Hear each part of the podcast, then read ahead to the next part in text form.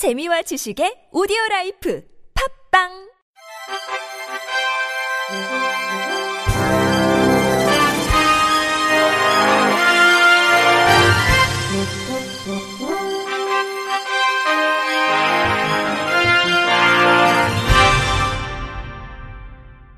청취자 여러분 안녕하십니까? 3월 1일 목요일 KBRC 뉴스입니다.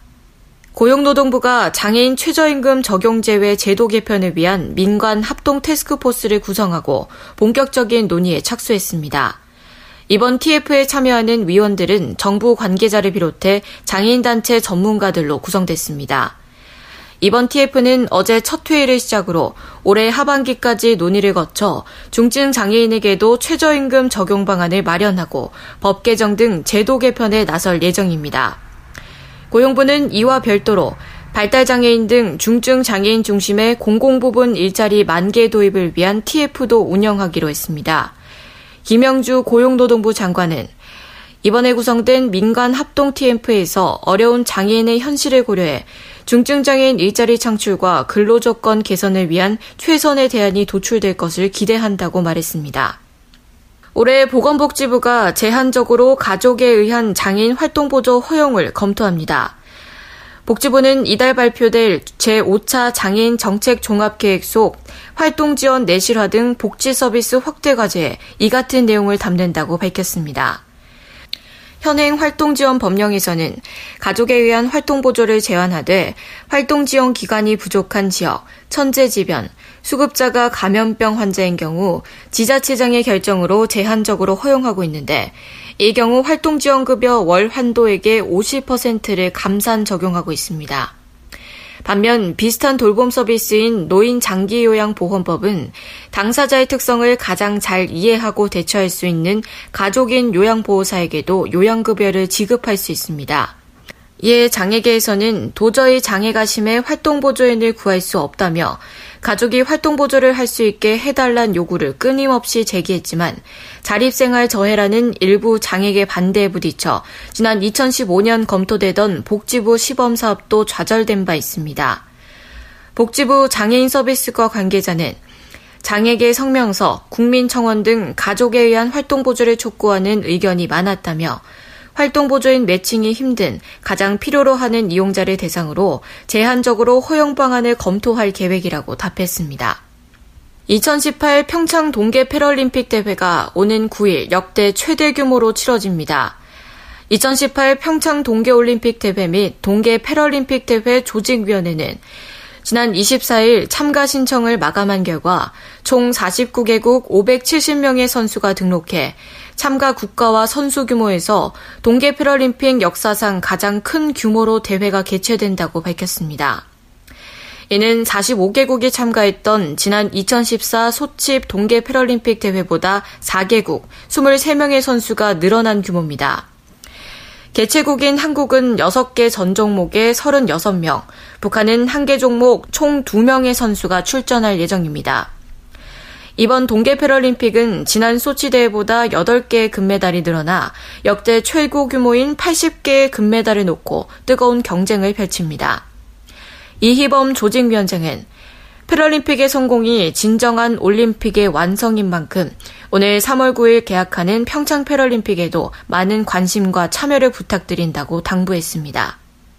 대한장애인체육회가 2018 평창 동계 패럴림픽 대회를 앞두고 국가대표 선수들을 응원하는 응원가와 관련 영상을 공개했습니다. 공식 응원가는 대한장애인체육회가 지난해 12월 26일부터 올해 1월 15일까지 전 국민을 대상으로 주최한 공모전을 통해 선정했습니다.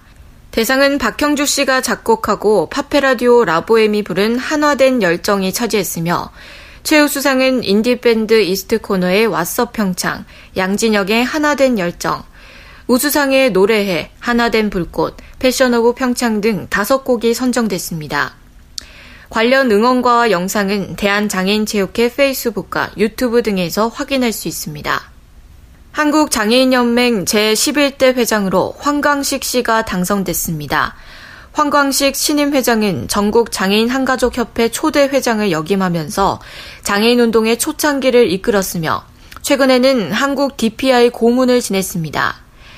주요 공약으로는 정부의 장애인 정책과 유엔 장애인 권리 협약의 모니터링 강화를 위한 지표 개발, 지속적인 조직의 발전을 위한 시스템 개발, 기존 신규 활동가의 교육과 역량 강화를 제시한 바 있습니다. 황 신임 회장은 당사자 운동에 있어 한국 장애인 연맹이 중심 역할을 할 것이며 장애인의 인권 향상을 위해 최선을 다할 것이라고 소감을 밝혔습니다. 황광식 신임 회장의 임기는 총 4년입니다. 국립재활원 중앙보조기기 센터가 올해 보조기기 사용 및 안전에 관한 모니터링을 위한 설문조사를 상시 실시한다고 밝혔습니다. 이번 설문조사는 지난 2016년 말 시행된 장애인 노인 등을 위한 보조기기 지원 및 활용 촉진에 관한 법에 따라 실시되며 보조기기 안전사고에 관한 실태를 파악하고 사고가 많이 발생하는 보조기기 사용 안전 가이드라인 제작 등에 필요한 기초 자료로 활용될 예정입니다. 설문조사는 보조기기 안전사고 경험이 있는 당사자 및 관계자가 직접 국립재활원 중앙보조기기센터 홈페이지를 방문해 보조기기 안전사고 설문 배너를 클릭하면 됩니다.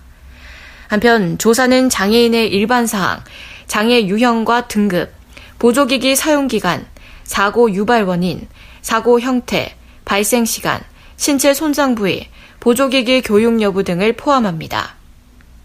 특수학급 수업 시간에 에어컨을 켜지 못하도록 지시한 인천 남구의 한 초등학교 교장이 결국 해임됐습니다. 인천시 교육청은 지난달 26일 징계위원회를 갖고 58살 교장 A씨의 해임 처분을 결정했습니다. 해당 교장은 특수학급 교실에 에어컨을 가동하지 말라고 지시하고 장애 학생의 교육 프로그램에 쓰여야 할 특수교과 운영비를 다른 용도로 사용토록 지시하기도 했습니다. 특히 해당 교장은 지원을 과도하게 받는 장애 학생은 습관이 되고 장애 학생이 학교를 졸업하면 부모가 책임을 진다며 부적절한 발언도 서슴치 않은 것으로 알려졌습니다. 끝으로 날씨입니다. 3일절인 오늘 아침까지 내리던 비가 그치고 오늘은 전국이 맑은 날씨를 보였습니다. 하지만 찬 공기가 유입되면서 어제보다 기온이 다소 낮았습니다. 서울 2도, 대전 4도, 광주 6도에 머물겠고 서울은 바람 때문에 체감 온도가 종일 영하권에 머물렀습니다. 서울은 내일 아침 기온 영하 6도까지 떨어질 예정입니다. 하지만 낮부터는 다시 기온을 회복하겠습니다. 정월 대보름인 내일도 맑은 날씨가 이어지면서 전국 어디에서나 환한 보름달을 볼 수 있겠습니다. 꽃샘추위는 주말부터 풀릴 전망입니다. 이상으로 3월 1일 목요일 KBRC 뉴스를 마칩니다. 지금까지 제작의 이창훈, 진행의 이정화였습니다. 고맙습니다. KBIC